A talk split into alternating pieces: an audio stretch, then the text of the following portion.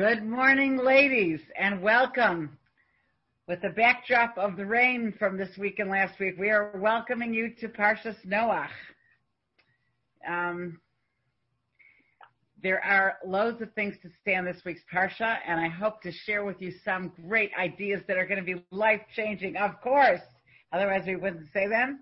And we are going to take up three main topics in this week's Parsha. One, Noach's persona. Two, we're going to speak about the generation of the flood and why they got what they got. And third thing that's the main topic in this week's parsha is the generation of the Tower of Bavel. They're called Dor HaFlaga, the generation that separated themselves, so to speak, from Hashem. And we'll get into all that and what they did wrong and why really Avram had to go against them in order to become who he became. All right. And we've got four questions as usual, because, you know, we always have to think about Pesach even during the year. And here we go. Let's first start question number one by giving a little bit of a hakdam, a little bit of an introduction. It says, Kol sheyeshno b'mikra u'b'mishno v'derech lo b'mheira hu Whoever is involved, engaged in, somehow in Torah, in the written Torah, or b'mishnah, in the oral law somehow. Now, for women, you could be a, a, assisting somebody in, in this pursuit, or you yourself could be studying whatever halachas or relevant things you have to learn. And if you're engaging and working on your character. This person will not be quick to sin. But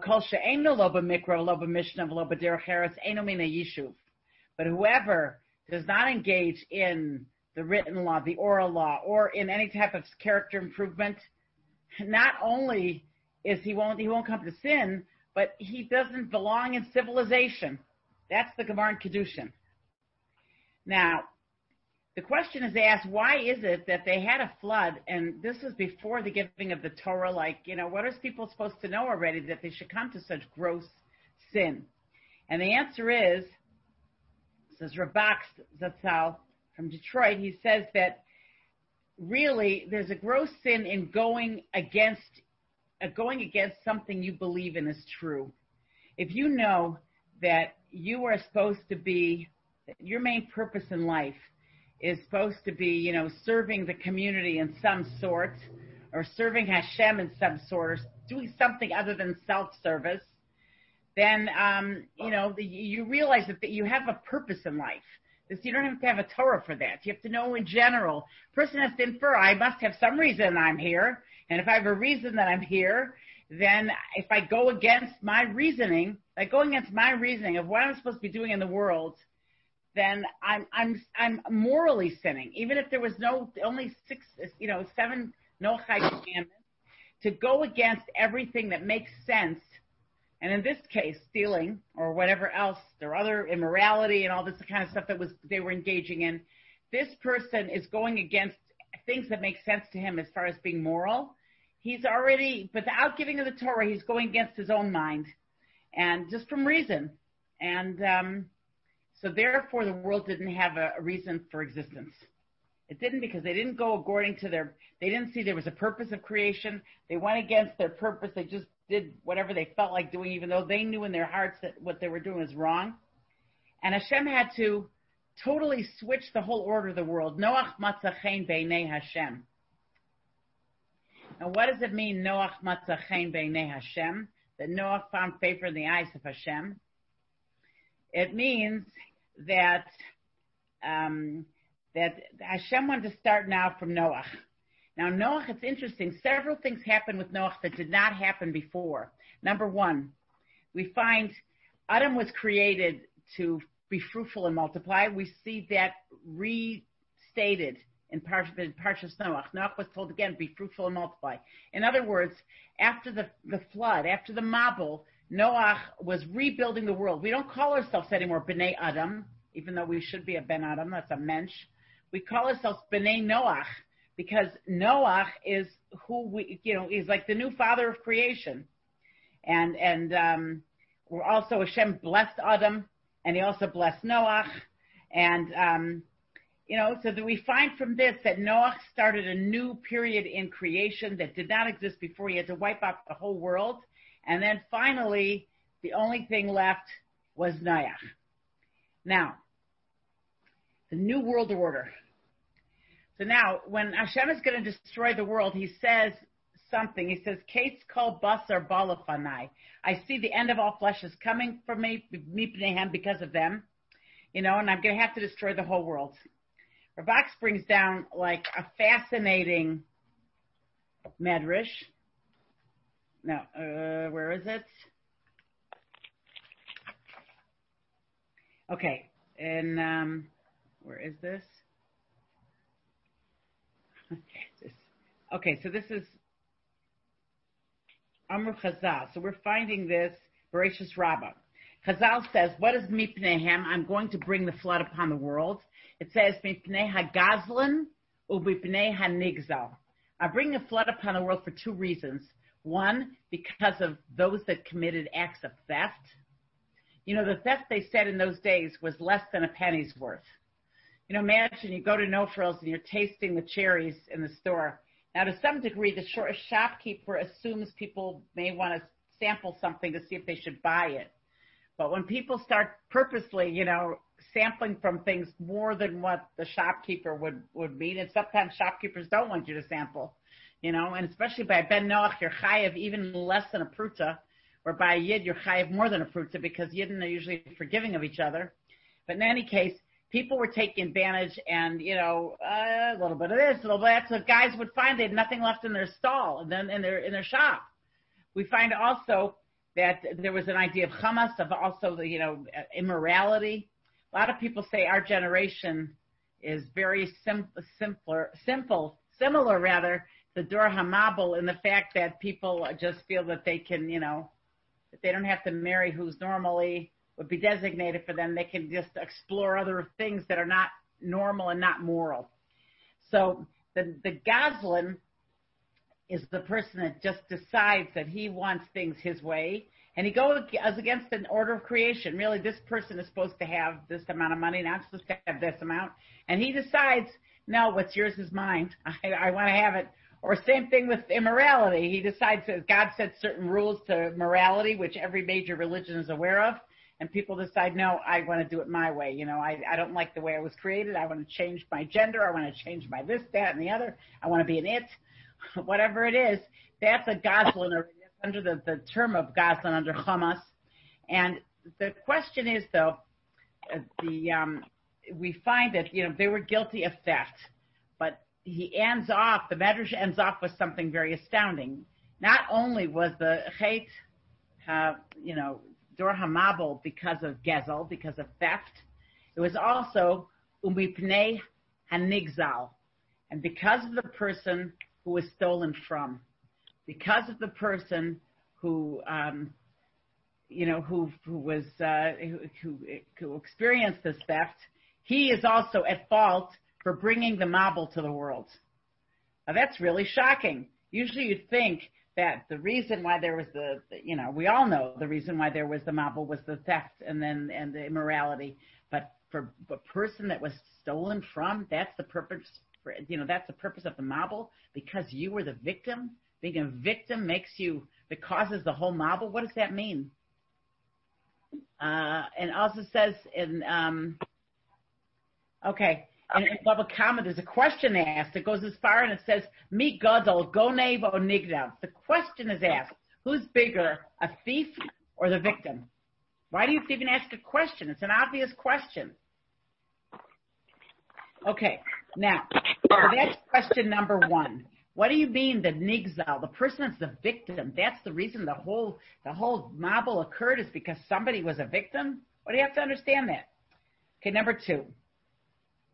On one hand, we find that Noah was a very great human being. Everybody else was succumbing. He withstood these temptations, and he, um, you know, he he changed the whole world order. He's a special person. 120 years, Noah was warning everybody that there's going to be a flood, telling everybody not to sin, and he remained holy. In fact, by the way, there is a um, documentary that I once happened to look at years ago when we'd be Pesach cleaning. I used to borrow from the public library film projectors. that dates me. And uh, we used to. Sh- I, I took a film once, and it said "In Search of Noah's Ark." It was a documentary, so it was actually a, um, you know, a uh, ge- geographic expl- you know, exploration, and it was also, um, you know, they did it through meteorological studies. But it turned out it was not from our religion. At the very end, I was disappointed to find that out. But in any case, the point was that that Noah's Ark, that there is a place called Mount Ararat in Turkey, exactly as described by the thing. Um, there were expeditions that came down with gopher wood. I heard today they don't know exactly where it's located.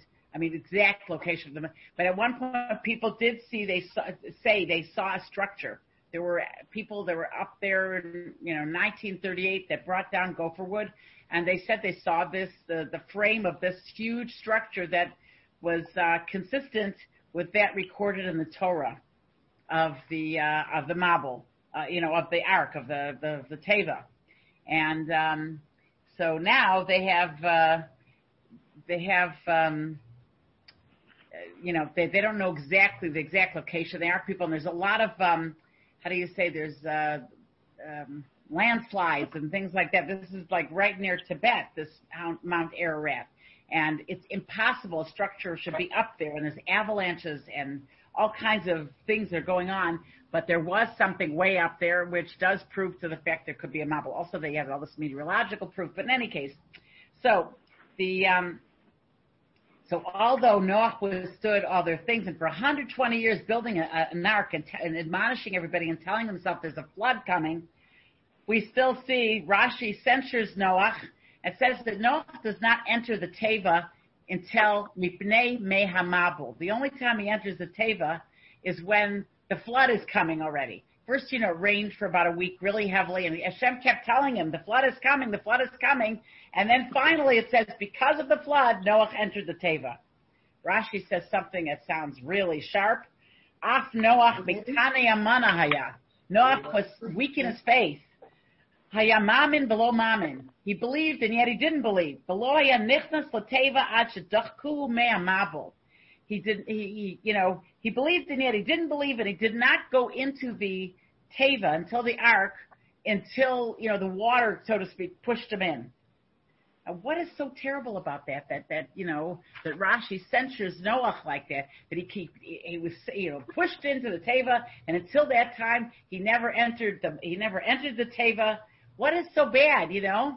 Like, um, so why is that lacking in faith that he waits so long to enter the Teva?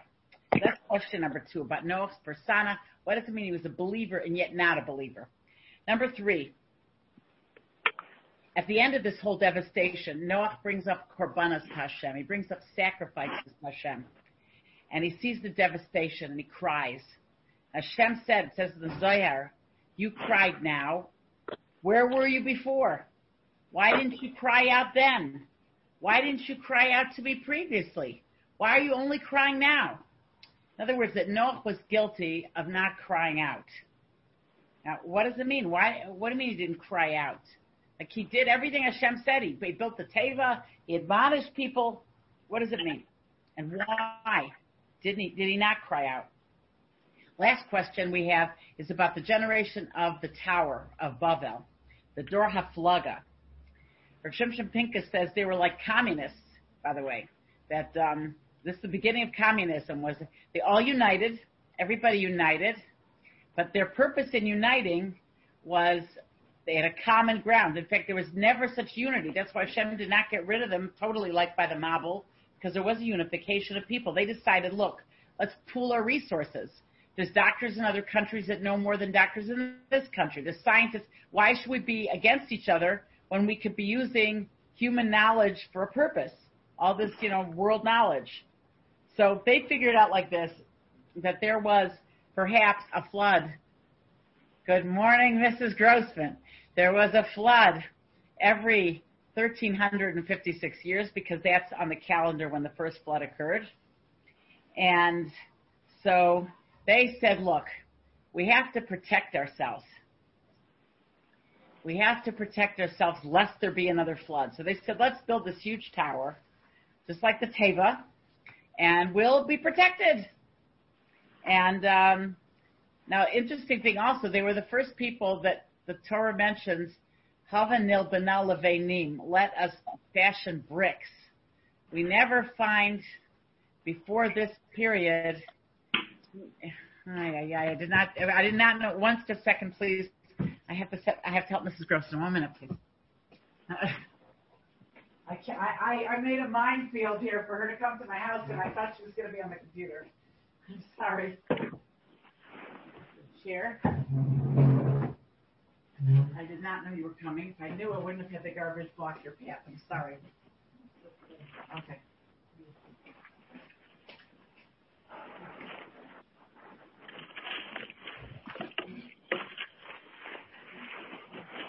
Yeah, yeah. Now, so uh, now it talks about making bricks. Okay, the uh, t- that they they made bricks, and it, you know that was very interesting. The first time mentioned in the Torah that there was bricks.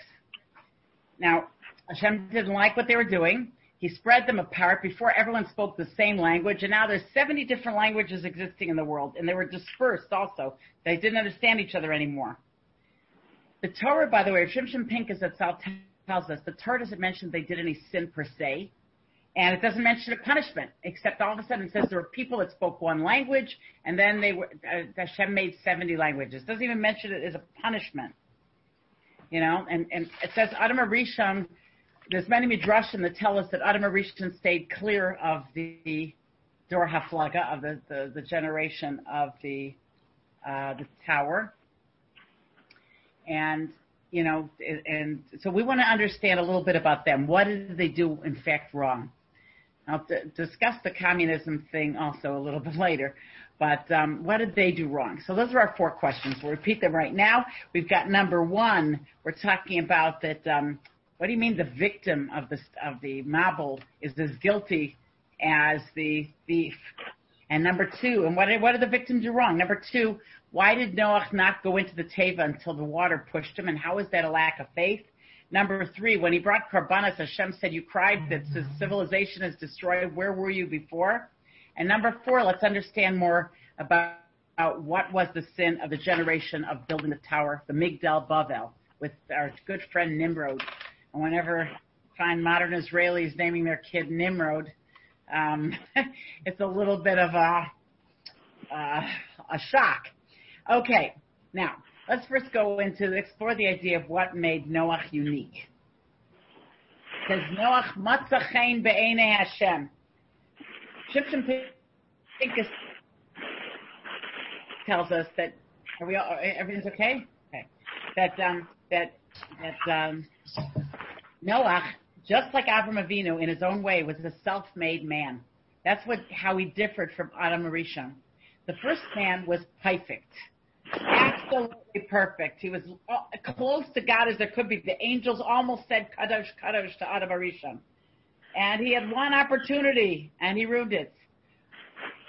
Conversely, Noah and Adam and Av- uh, Avram Avinu were both surrounded by all kinds of wickedness. They were not necessarily perfect the way they started, but they are the symbol of humankind. I'm not saying mankind, I'm saying humankind because I'm a Canadian and um, the uh, yeah, too early in the morning. Anyway, oh, Mrs. Grossman got it. All right, somebody got it. Anyway, so the um, uh, so um, the Noah was unique in the fact that he worked on he he was a self-made man, just like Avram Avinu. Now, what Rav Pam Zatzal tells us Wait a second. I'm just trying. I see this thing is slipping again. Not centered. There's somebody that's very upset when I'm not centered. Okay. Okay. Now, the Rav Pam tells us, he brings down from Sefer Erech Apayim, you know, that's a Sefer from Rabbi Yellin that we quoted many moons ago, talking about how a person should work on their anger. The Sefer Erech Apayim, it, was, it got Haskama from Rabbi Yisrael Salanter, by the way. the Sefer Haredim brings down from the Sefer Chapayim, I mean, the Sefer Chapayim brings down from Sefer Haredim, who was a Rishon, um, that whoever doesn't come to anger is Mosech Chen Bein Hashem. The reason why Noah found favor in the eyes of Hashem, he didn't have a temper. Because Hashem loves, the Gemara Pesachim says that Hashem loves three people. One, someone who doesn't get drunk, so I guess that takes me out of the picture. no, I, I maybe have like this much wine on Shabbos. Um, someone who controls their anger and someone who controls their midos. Those are the three kinds of people that Hashem loves. I guess Hashem loves most women because women never get drunk. Okay, anyways, at least from women never get drunk that I know of. Any case, um, now the Maharal says when it says you don't get um, the Maharal says you know we see in the Mishnah Pirkei Avos we're told that there's different midos. Noach lechos and Noach leratzos. A person, let's say, easy to anger, easy to appease. The ex- expression used by the Mishnah says the Maharal, Noach, gets a- angry, easy to easy to anger, easy to appease. The reason that term is used is to teach us that really a person can never say, I'll never get angry. There is no such person that ever existed that didn't get angry. Everyone, including Moshe Rabbeinu, albeit for a good reason, but most people have a reason for, for being angry sometimes, uh, if they're really tzaddikim. But it's impossible, says the Maharal, for a person never to be angry. But the question is, how easy is it for a person to get angry? But in any case, the Maharal says to control it is really, you know, and of course we're always given the tools. If a person has a temper, they're given tools to be able to stop themselves more than people that don't have that temper because they, they, you know, we're always given a balance, we're always given free will that we can always make choices in our life. Now, the when we talk about Noah, that he was slow to anger, you know, he was a tzaddik tamim. Rashi says he was humble. Now, not getting angry is a sign of humility because usually anger is, I want it my way or the highway. You have to do it my way. If you don't do it my way, then I can't stand it or I can't stand things when they're like this. We want control. Anger is a sign of wanting control, of wanting to be in control, of wanting things to go the way we want. You know, that's why it's very connected always with a lack of humility, of arrogance. It's all about me. But it says in the Medrash, Noach le'elyonim, Noach le'sachtonim. Noach appeased both was tranquil. Noach means being tranquil. He, it, both, it, both he appeased those heavenly realms, and he also appeased fellow humans. Noach l'shamayim and Noach l'brios. It's also echoing that same idea. He, he was tranquil. He was easygoing for the people, for all the people. There's a pleasantness. The emus, his wife, you know, his name, um, you know, same thing, same concept. The, the litmus test of how you are with Hashem is how you treat people. Because emuna is similar to the word being neman, being loyal, being faithful. And loyal to somebody is not rebelling against them and, and you know, getting upset with every little thing they do. That's, that's, that's the idea of being easygoing. And that's why Noah found favor in the eyes of Hashem. However, however, and here comes the big however. Noah was censured that he didn't daven for his generation afterwards.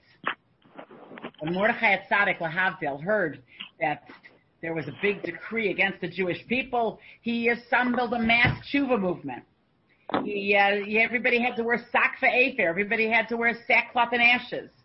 Why? What, you know, and, and by Noach, he censured people. He told people. He built the ark. He was consistent. He had, his ways were pure. But what he did wrong was that he didn't think of the rest of the generation enough. Well, he, it's not that he didn't think of them. He censured them every day. But he was taken to task for not davening for them.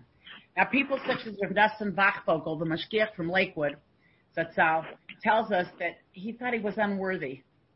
You know, who am I to daven for my generation? That's Rav, that's Rav um, Nosson's interpretation. And that's why it's called, by the way, we sing Yona Matzah Manoach, the Yonah found its its find its tranquility, its its place to rest. that it's called Al May Noach, the waters of Noach. Noach is from now on censured. The flood is blamed, so to speak, the, the, the Mabul of Noach is because he did not send, he did not daven enough for his generation. He should have prayed for them more.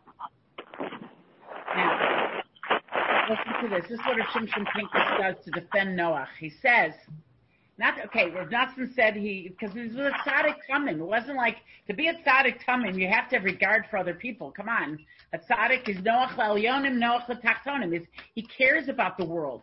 What does it mean that Noach was he didn't daven enough for his generation?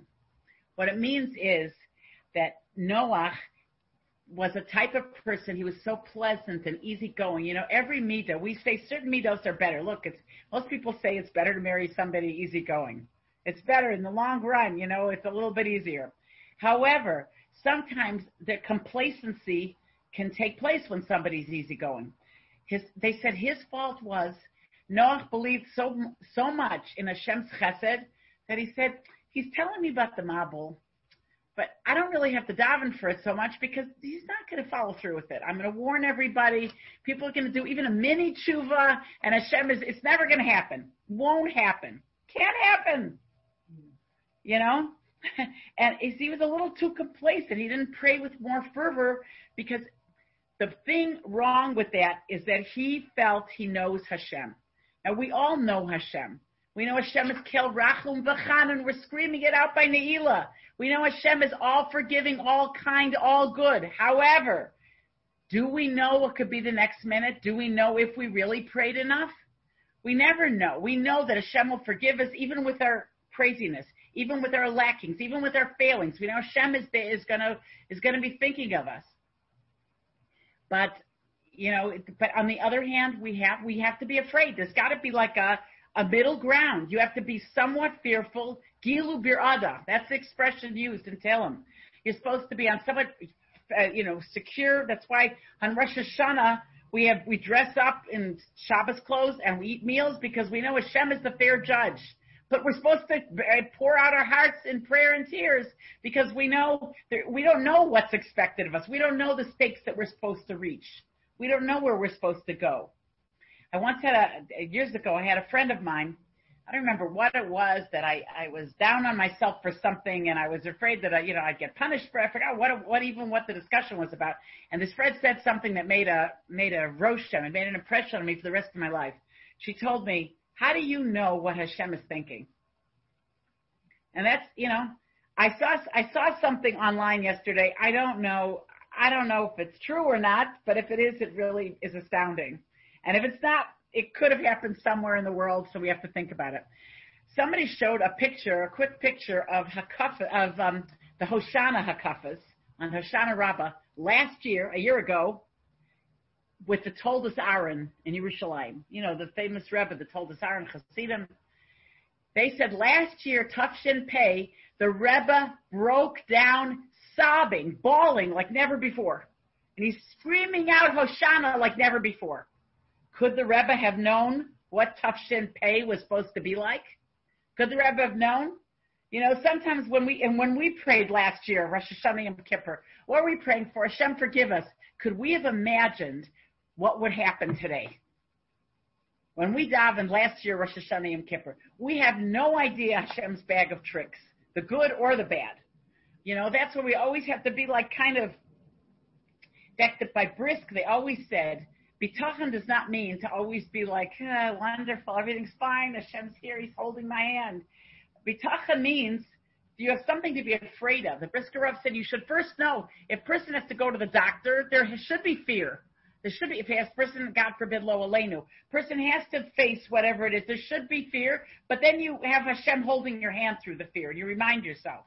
If you're not afraid of anything, then uh, how do you know? You, you're so sure that everything is, you do know one thing's constant, that Hashem is with you. That we do know. But what Hashem's going to do, and the reason why there are frightening things that happen in the world is in order to arouse us, to remind us that, that this isn't the real world. We have to do tshuva.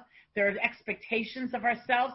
They say this world is a world of chesed, and the next world, the world of din, whatever that means. That's frightening. And we're not always on the madrega to really hear these kind of tough words. But, um, But one thing we can take out of it is that there is, we have to have to give a din v'cheshbon. There are things we have to realize that can be frightful things. And Hashem wanted it that way to keep us under check. The Brisker Rav even says that when Mashiach will come, it says, Kimala haaretz deas Hashem. The world's going to be filled with knowledge of Hashem. He said, even though we are going to be more certain of Hashem, you know, Hashem's existence and that there's only one God and the whole world will be full of, of Emunah. He said there's still going to be an idea of Emunah in the time of Mashiach. There's still going to be time, an idea of Emunah because we, uh, because we don't understand everything he does. We don't understand it. It doesn't make sense. if it did, then we'd be Hashem, you know? We don't understand it. We don't understand pain. We don't understand torture. We don't understand all these horrific things that happen to people. And so for some reason, he just felt, wasn't that he didn't, he was a tzaddik tamim. I mean, the whole world, B'nai Noach is today, you know, he, but obvious, but he felt, ah, yeah, Tov, things are going to be good.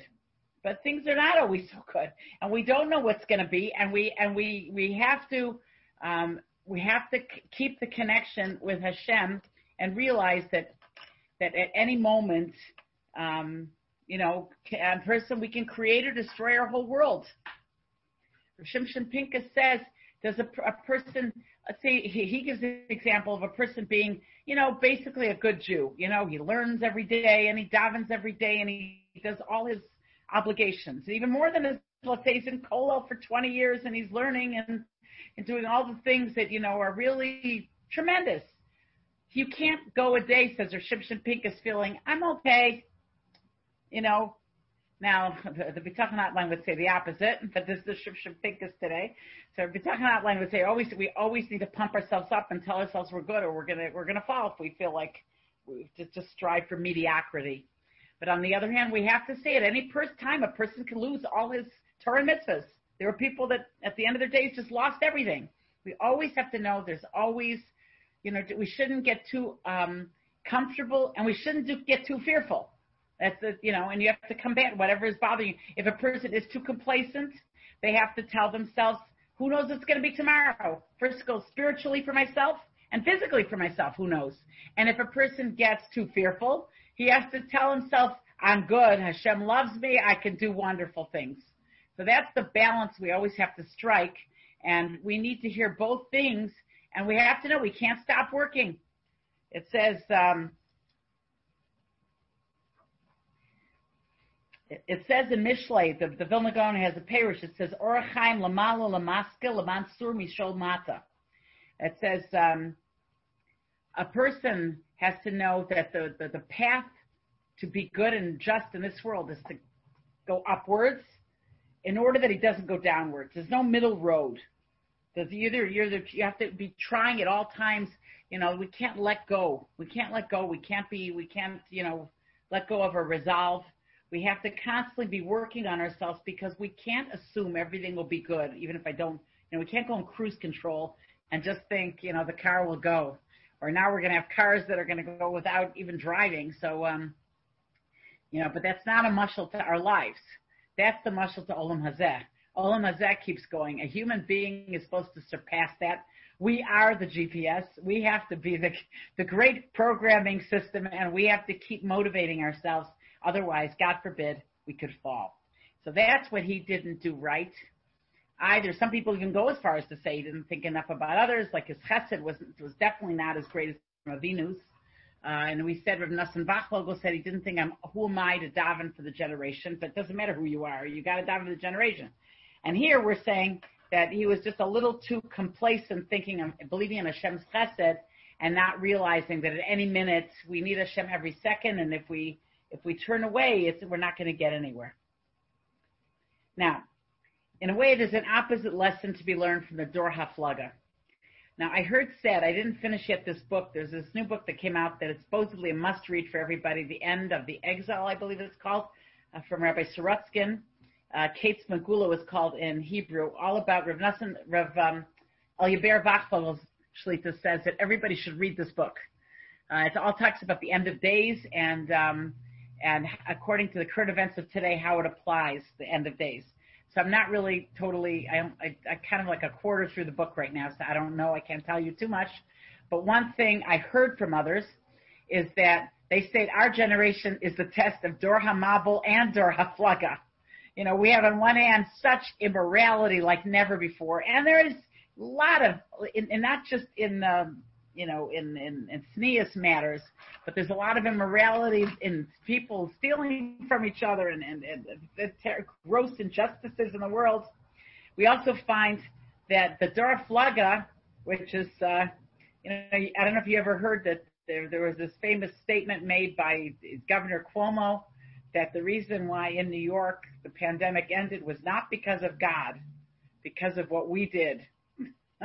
you know, that, that shows like this is the kind of generation that, you know, that produces such people that they can make such statements.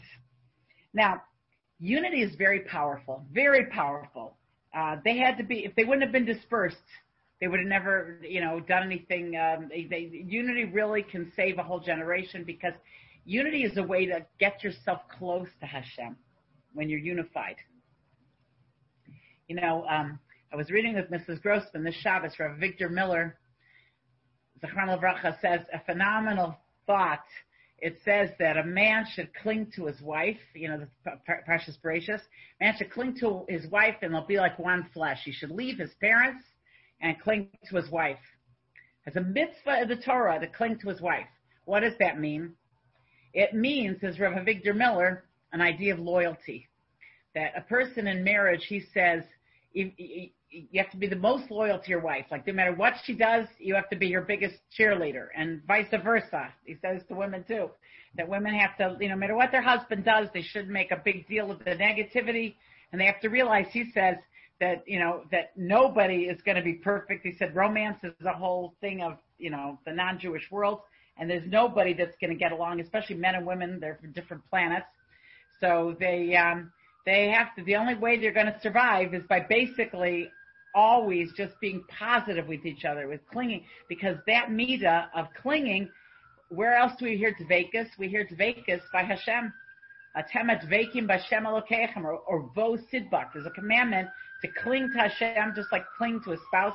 So if a person can learn to be loyal and and praising and always seeing the good in their spouse in front of others and always being their biggest defender, that's how they can cling to Hashem. And I could even take this a step further. It doesn't necessarily have this is not a commandment per se, but well, we do find kamocha.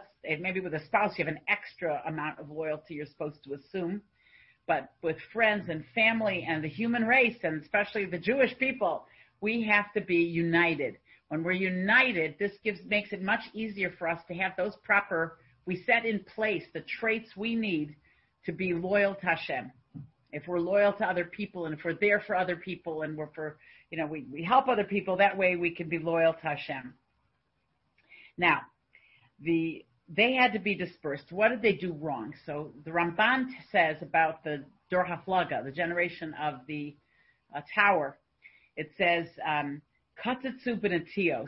They cut down what was planted. What, what does it mean? They they began the whole idea of heresy, which is what we said the governor of New York has echoed. Um, wise people that are aware of the creation, they were aware of the creation. They had a lot of wise people, and and and they heard about the flood. This was soon after. Now the flood did not hit Eretz Yisrael, so there were some people, even perhaps survivors of the flood, amongst that generation. And they said, let's make bricks.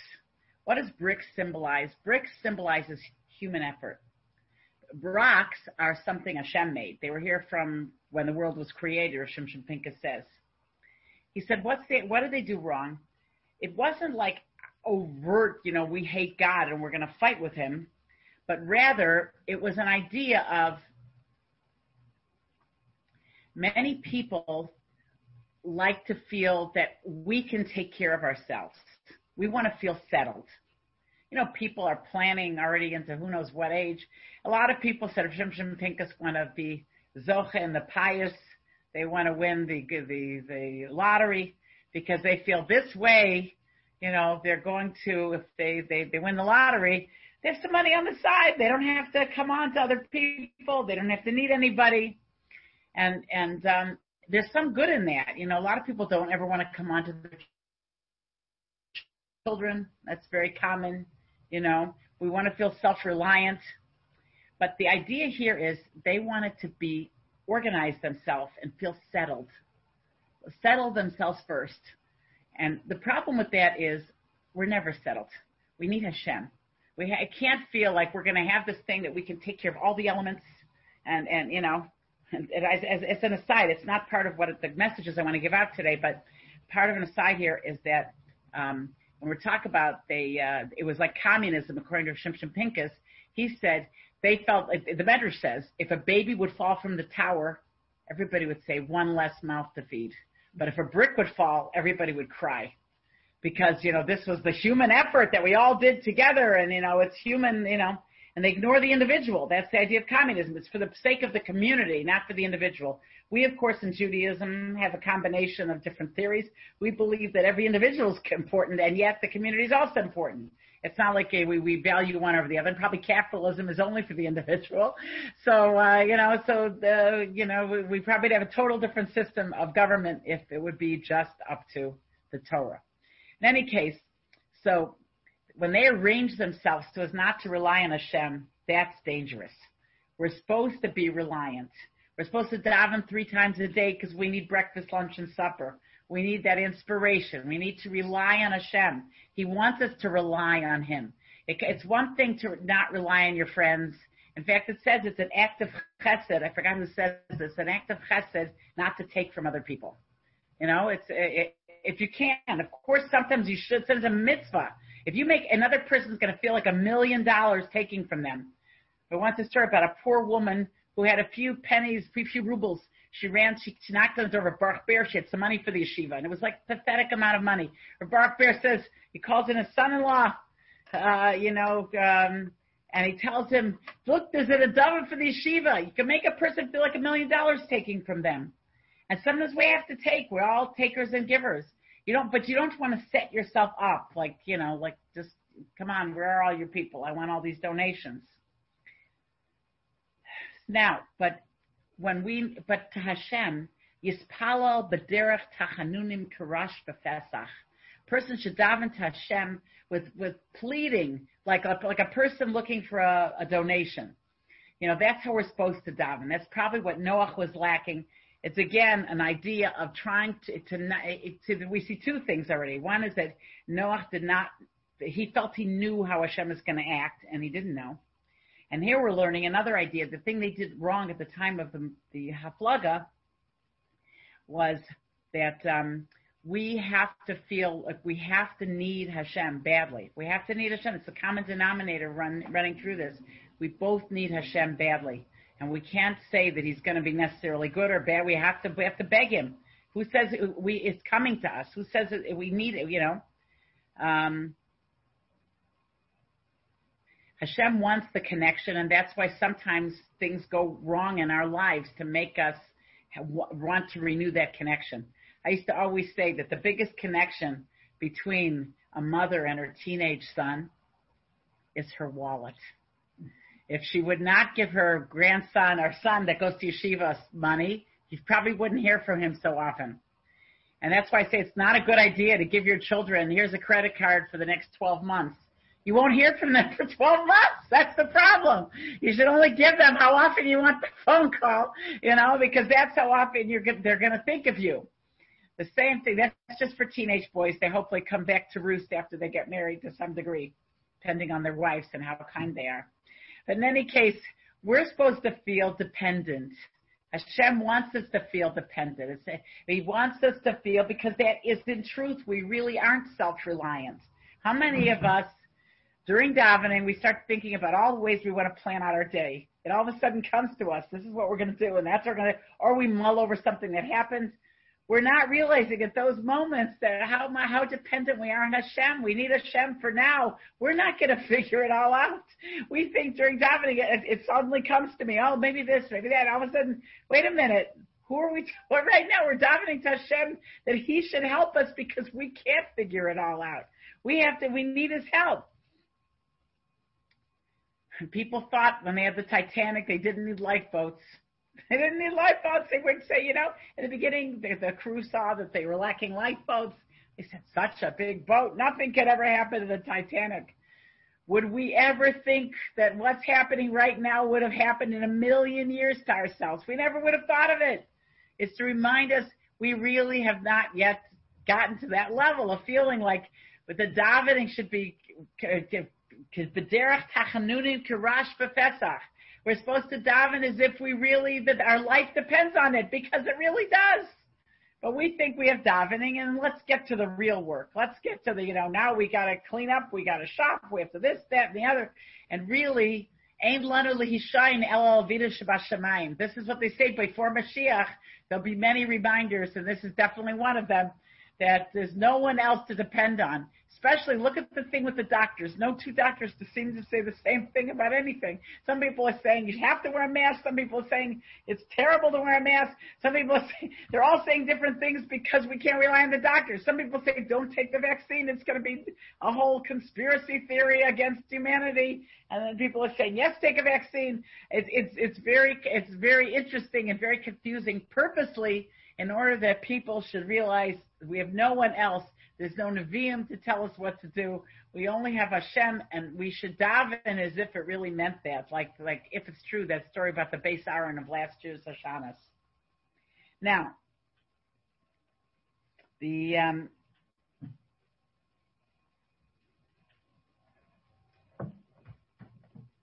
and even when something's good, do we, you know, when things turn out well, we don't turn to Hashem with our thanks.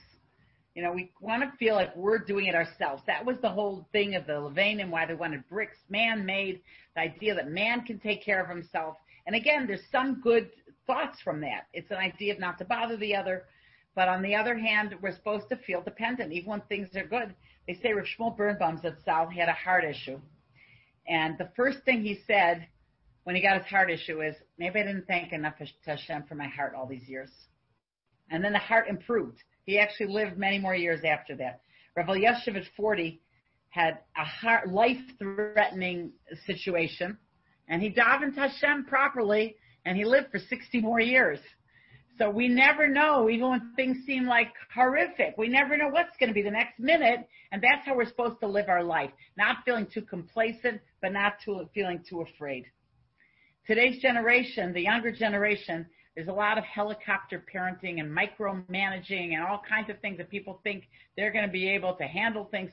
This is something, the lesson we're supposed to take from the Dor Haflaga, not to feel like you can micromanage your life. You have to feel that, you know, that you could be, that you, you can't be in control of yourself. You try to be in control. You try to do ishtadlus, but really Hashem is ultimately in control. Okay. So again, to, to review, we've established two points. Number one, one thing that um, Noah did wrong is that we said that he didn't, he was complacent. By the way, that's why it said he didn't go into the teva till there was the mabul. He felt Hashem's going to bring chesed. How can I go into the mabul? There was not going to be a mabul. that was a lack of amuna. Because amuna means to not feel that, uh, to feel that I, you know, I have to prepare myself I have to feel like I don't know what Hashem wants to do. I don't know Hashem. I don't know what He's thinking. I, but at the same time, for sure, everything Hashem does is good. When Hashem Himself told him there's going to be a mabul, how could He not take that into consideration? How could He think He knows what the ultimate's going to be as far as Hashem is concerned? And that's how He was taken to task. And secondly, the idea of the Dor Haflaga, what they did wrong, their whole idea of trying to be self-sufficient and feeling you can't rely on Hashem and you're going to micromanage your own life.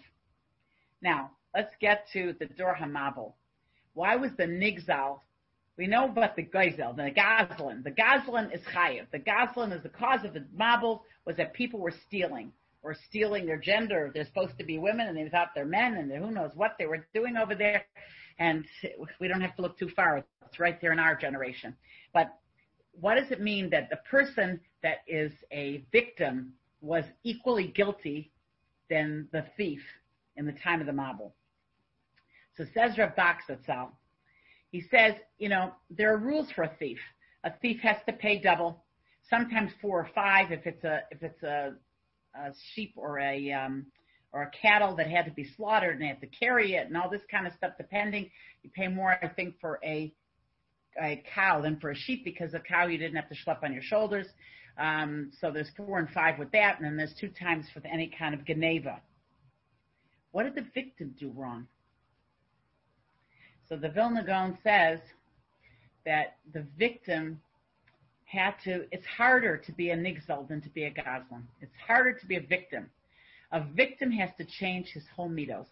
A goslin has to pay back and do tshuva, and that's it. A victim has to make sure that he really takes the scene that's unfolding before him in, a, in the proper way. Both of them were guilty in not seeing Yad Hashem. The Goslin, when a person steals, he doesn't realize that this person has this in their home and I have this in my home. God personally gave them what they have. God personally gave me what I have. When it comes to a victim, if a person is victimized in whatever way, they're also lacking a hashkafa that, wait a minute, why get angry at the person that, that stole from me? They are just, God stole from me. God made it happen. This person was just a vehicle. We find the ultimate of this is in Yosef Atzadik, who forgave his brothers for what they did to him for 22 years and said, uh, don't be sad. This was for your good eventually that you should have uh, food when you come to Mitzrayim. This is all, this is all orchestrated by Hashem. That's a whole ch- a mindset that a person has to change when a person's victimized. Now, let's say, God forbid, someone on our street is a victim of a robbery, let's say. God forbid, God forbid. If that person's a victim, we would want to help them in any way we could. We found the robber, let's say. Are we going to be boiling angry at that robber?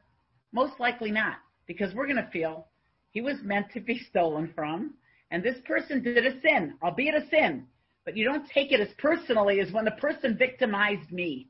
That's when we get that's when we get all upset. And a lot of times, says Box, people feel now they have the um, they have the, the, the permission to do whatever they want, scream, yell, complain, uh, speak lashon hara. Let's say about a shadchan that didn't give you a shidduch, or speak lashon hara about about people in, at large. Why? Because you're the victim. You have entitlements. We live in a society like this. Look at the crazy where we're epitomizing the Dor Hamabul and the Dor Flaga together. And somebody even said and Sodom. And Sodom. All three is what we live in, and these are all, I heard, a prerequisite to Mashiach. So it says by a ganav, lo yevosu laganav ki yignov lamale nafshu ki rav. You shouldn't humiliate a thief because he's he's starving for bread, and that's why he went to steal, or he feels he has to starve for bread. You know. Now with a ganav, there's also a sense of entitlement. I remember many many years ago, I had a cleaning lady, a young Polish lady who happened to be a thief herself at the end. She told me she once went into her building where she lived somewhere in uh, Mississauga, and she um, her neighbor came pounding on her door about six o'clock and said, "Did you see? Did you see anything going on here today?" She says, "No, I wasn't home." She said, "Somebody um, stole the contents of my entire apartment. There's not one nail left on my wall. This is low income people, and you know." Um, what ended up happening was it was they caught the thief by the way what happened was this lady was supposed to move in a few weeks, the lady who was stolen from, and some people in the building heard about it. They hired a moving truck. They went to the super and they said, we're the movers for this particular individual. They just came a few weeks early. They hauled out everything the person owned. Can you imagine? Every every picture, every everything in the entire apartment was stolen. Uh, you know, and, and they caught them. It was like people that um, that I think that worked with her, if I'm not mistaken, people, the coworkers. It was somebody that was a coworker that had a truck. You imagine to not have any feeling this person works for a living, this person has a has a life, and you and you just think of yourself entitlement. It's all entitlement. But the nigzal can also feel a justified entitlement. The person that's victimized, and where a Jew is not supposed to feel like a victim. Because if you feel like a victim, you're not, you're leaving Hashem out of your picture. You're not including, you're not saying that Hashem is who orchestrated this whole event and he made it happen to me and I'm supposed to I'm supposed to take it. It's supposed to be the love him ve'enim ovim. Person should be always one that it's better to be one um, that's hurt and not be the one that hurts others. You know, and and and it's it, that's what we're supposed to aspire to as Jews, to be a person to take things and not to feel victimized because this person is just the vehicle for us. It's a story. Must have heard this very famous story, but it's, definitely worth repeating, and it fits in perfectly, so we're using it. Rav Shalom Shvadran, the famous Maggid of Yerushalayim, he lived in a building with a chatzer, with a courtyard. And one time he's walking out and he sees like a small child, maybe a four-year-old, hurt himself very badly, like he's bleeding, and I don't know what else. So he scoops up the child. He's gonna, he runs with him. He's gonna take him to the nearest doctor. So there's this older lady looking out the window, and she says, "Rav Shalom, sound good?" That's a Nayach interpretation, right? Shalom, it's all going to be good. It's going to be good. Rip Shalom. And as they pass by her window, she notices it's her grandson. and all of a sudden, instead of saying it's going to be good, she's saying, my Meryl, my Meryl, my Meryl. She couldn't believe her and Meryl, now never, because it's me, all of a sudden we have a different reaction. Who says my me is more important than your me? You know what I mean? They were supposed to care about every Jew, and that's what happens also when we start getting too personal about our own victimization then we're not thinking that all Jews are equal. It's only me when we have to scream and yell, and other people we don't scream and yell. We should care more about others and and and call out for them, which Noach didn't do. And for ourselves, we're supposed to aspire to the fact that God orchestrated this, and I'm supposed to do. So I have. to, Of course, you can't just sit there and say enjoy, you know. But um, you know, we have to be mindful of the person. We have to try to work it out in our hearts and um, of course, people should be brought to justice if there's an injustice. But at the same time, we can't feel victimized. Now, we said that uh, I'm almost finished. Five more minutes, please. Sorry. Um, that's you know that. So what we learned from all these is several things. Number one, we don't understand Hashem. Don't think things are going to be good. Don't think things are going to be bad. We should always know we have to work on ourselves. We have to work on our bitachon. We have to sometimes pump ourselves up. We have to sometimes tell ourselves, you think things are so easy in life? You never know what can happen tomorrow. You have to, you have to take that. Also, we can't feel settled. We can't try to feel, we're never really settled. We have to, of course, you know, try to make things around us nice so that we can, we can feel like we're, we're accomplishing things. But at the same time, you know, we have to feel like we're dependent on Hashem first and then settle ourselves second. Number three, we have to remember that we aren't the victim. And we, we also have no chance to feel unworthy, especially when people need us. We have to step up and do something. Now, we should feel always giving in is where really where it's at. Rebbetzin Shach once said that her, her husband's Talmidim came to visit her in the hospital. And she told them, I want you to know, she's talking about marriage. And she says, I want you to know that my husband said to us that when we got married, he said, let's take turns giving in to each other. She says, but my, my laser, he never gave me a chance to give in because he always gave in. I know Rabbi Orlowek Shlita always says to a chassan, when you break the glass at the chuppah, that should be the last time you put your foot down in your house. We have, um, you know, and a person, on the other hand, giving in, but never giving up. Never giving up, never falling to complacency. Rabbi Brog, who was the son-in-law of Rabbi Avigdor Miller, one time when he turned 60, they made a dinner in his honor, and Rabbi Avigdor Miller said to his, his Adam, he said, mit Frischkeit, you should accomplish something now. Don't feel like you're getting older. I can just go on cruise control. Now is the time you still have, as long as the clock is ticking, we can still accomplish something. Rabbi Dessler, accomplished most of his his life's work, most of his fame and for is spreading Torah to Talmidim after the age of 60. We find that Rav Steinman, nobody even knew who he was till he was about 80 or 90 years old. And, you know, we find that Rav Avigdor Miller did most of his famous, his, his tremendous writing and creativity and speeches after the age of 60 years old. We have to feel, we have to feel for other people not just give in, and we, and we, have, to, we have to do something for other people. Reb Chaim Shmulevitz says there were three advisors of Paro. There was Bilam, Harasha, there was um, Yisro, and then there was also Iyov. And uh, Bilam told Paro, kill the Jews. Yisro protested, you know, and and and and Iyov ran away. But who got punished the most? Yisro. Yisro, I mean, Iyov. The Asurim of Iyov. Iyov suffered the Job, the suffering of Job. No one suffered as much as Job. Why did Job have to suffer? Says Rav Chaim Shmulevitz, he should have at least screamed out that Jews are going to be punished. It, it, be, you know, they're going to go endure torture. If you don't scream out, what are you? What are you? You have to feel for other people. Just going to end up with a. Um, so that's just that. That's I want to let's put this into proper perspective. Last year we were complacent to a certain degree. We could not imagine what Hashem would pull on us, and we have to we have to employ these these tactics. We have to understand that any minute something could change, good or bad. We have to keep up with our serving Hashem. That's what we're here in the world for. We have to realize we don't understand Hashem. We can't be settled. We have to, we're totally dependent on Him. That we have to, when we daven, we have to have, be like Rash v'sachanunim. We have to beg Hashem. We don't deserve anything. We're not entitled. We're not like the victims that are entitled, and we're not like the gospel that's entitled. We're not living entitled lives. Everything is totally dependent on Hashem. I just want to talk uh, a story I read. I hope you'll forgive me. I said it to you on Simchas Torah. Saw this beautiful story um, given by the Zera Shimshon, the book, you know, in English. Um, he speaks about how, you know, to employ things at the right time and how we're supposed to always be thinking of others. And the, the best way to tell that is telling us two amazing stories about a person that just passed away maybe 10 years ago, Harav Dayan Fisher, Shlita, who is the Av Beis Din of the Eda Haredis Yerushalayim. Such an efficient human being, such a constantly doing things, moving. To get into Sira Fisher, there were sign up sheets. You had to go an hour early, and then you signed up, and then he one, two, three. They had all in order because he couldn't waste time from learning. That whole order of um, of people being admitted to to see him. I in fact once went to him, and he was on a respirator, still seeing people. Amazing.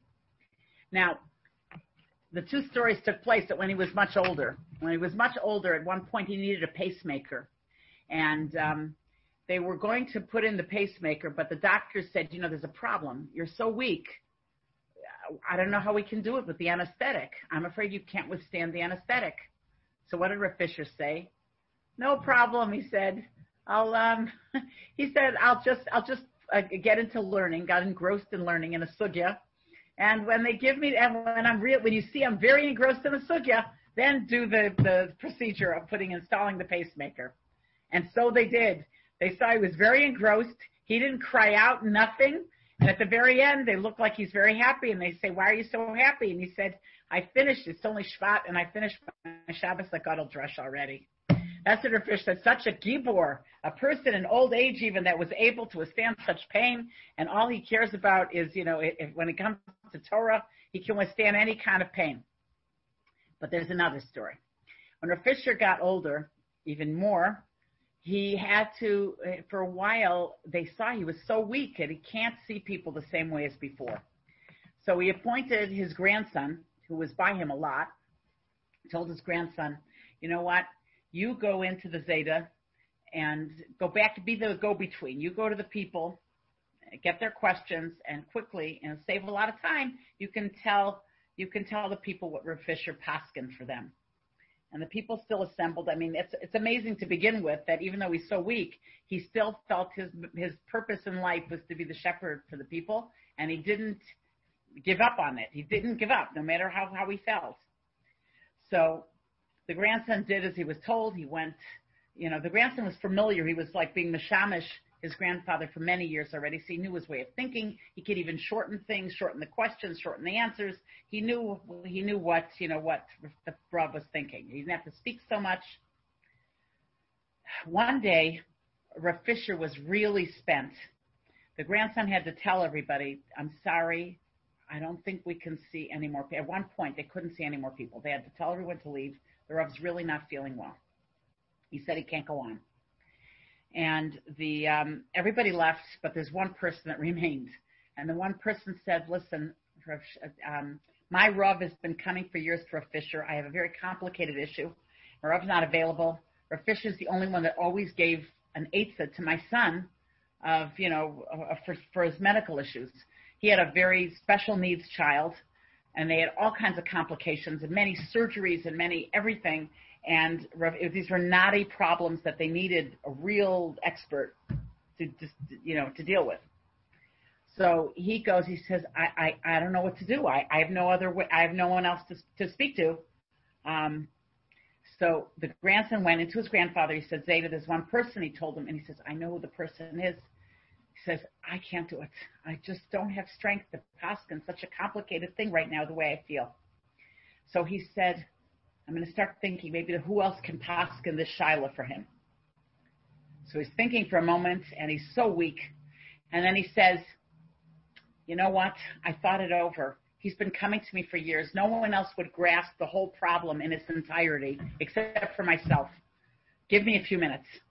So he strengthened himself, and all of a sudden they noticed for Fisher seemed like a different person. All of a sudden he energized himself and he says, All right, I'm ready.